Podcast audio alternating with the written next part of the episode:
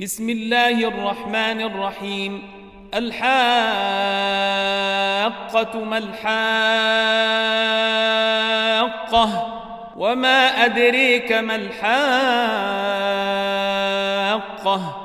كذبت ثمود وعاد بالقارعة فأما ثمود فأهلكوا بالطاغية وأما عاد فأهلكوا بريح صرصر عاتية سخرها عليهم سبع ليال وثمانية أيام حسوما فتري القوم فيها صرعى كأنهم أعجاز نخل خاوية فهل تري لهم من باقية وجاء فرعون ومن قبله والمؤتفكات بالخاطئة فعصوا رسول ربهم فأخذهم أخذة رابية.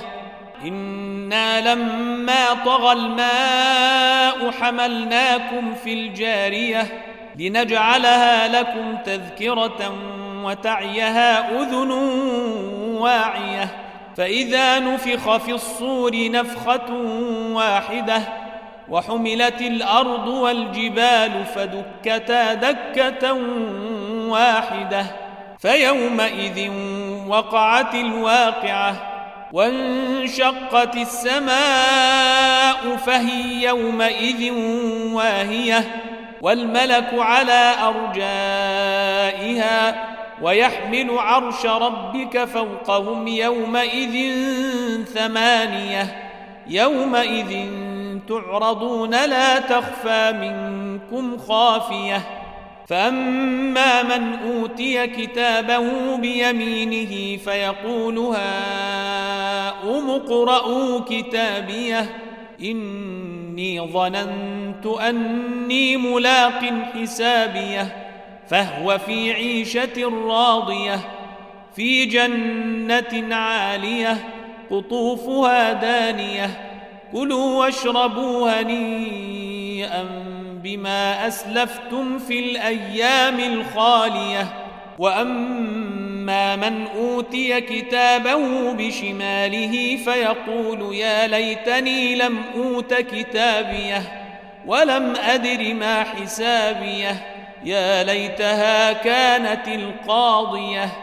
ما أغنى عني ماليه هلك عني سلطانيه خذوه فغلوه ثم الجحيم صلوه ثم في سلسلة ذرعها سبعون ذراعا فاسلكوه إنه كان لا يؤمن بالله العظيم ولا يحض على طعام المسكين فليس له اليوم هاهنا حميم ولا طعام إلا من غسلين لا يأكله إلا الخاطئون فلا أقسم بما تبصرون وما لا تبصرون إنه لقول